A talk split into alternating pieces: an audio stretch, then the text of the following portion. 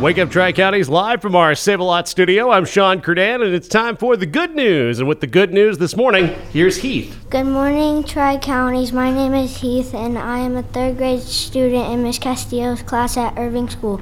Today is a super special day. It's National Hot Chocolate Day.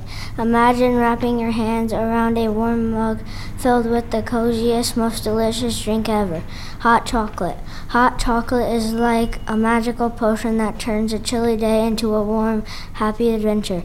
So, why do we celebrate National Hot Chocolate Day? Well, it's a day to appreciate this tasty treat and share it with friends and family. It's not just about the warm drink, it's about the warm feelings it brings. You can gather around, tell stories, and share giggles while sipping on your hot chocolate. And guess what? You can make your own hot chocolate masterpiece.